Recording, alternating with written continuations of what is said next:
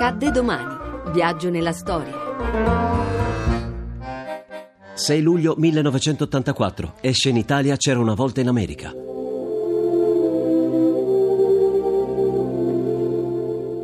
Che hai fatto in tutti questi anni?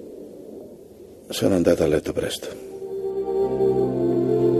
Dopo C'era una volta il West del 1968 e Giù la testa del 1971 vede la luce il film epico di Sergio Leone C'era una volta in America. È il risultato di dieci anni di scrittura e riscrittura dopo aver ottenuto i diritti del romanzo Mano armata di Henry Gray.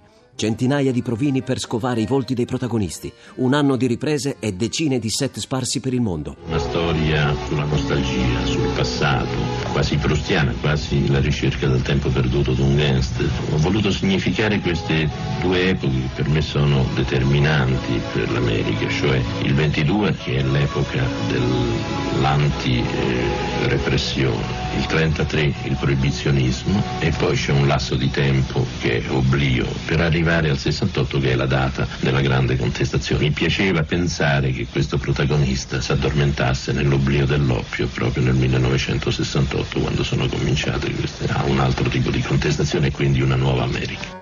Per la prima del film, il produttore, l'israeliano Arnold Milkan, portò in sala una versione ridotta a 2 ore e 19 minuti, con la storia rimontata in ordine cronologico. Stravolta, rovinata e soprattutto non approvata dal regista, il film era completamente snaturato e gli spettatori non ci capirono nulla, al punto che i risultati al botteghino negli Stati Uniti furono disastrosi. Io spero sempre che il film esca nella versione mia che è la unica, che riconosco.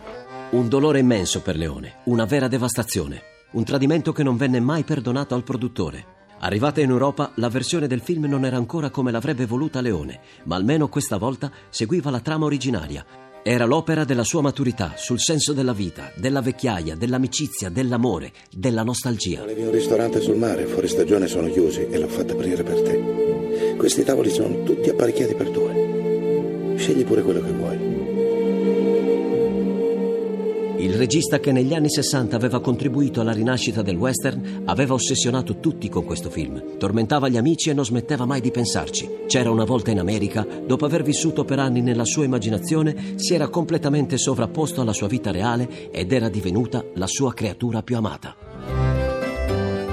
A domani da Daniele Monachella. In redazione Laura Nerozzi, le ricerche sono di Mimi Micocci, alla parte tecnica Augusto Sabatini, la regia è di Ludovico Suppa. Il podcast e lo streaming sono su radio1.rai.it.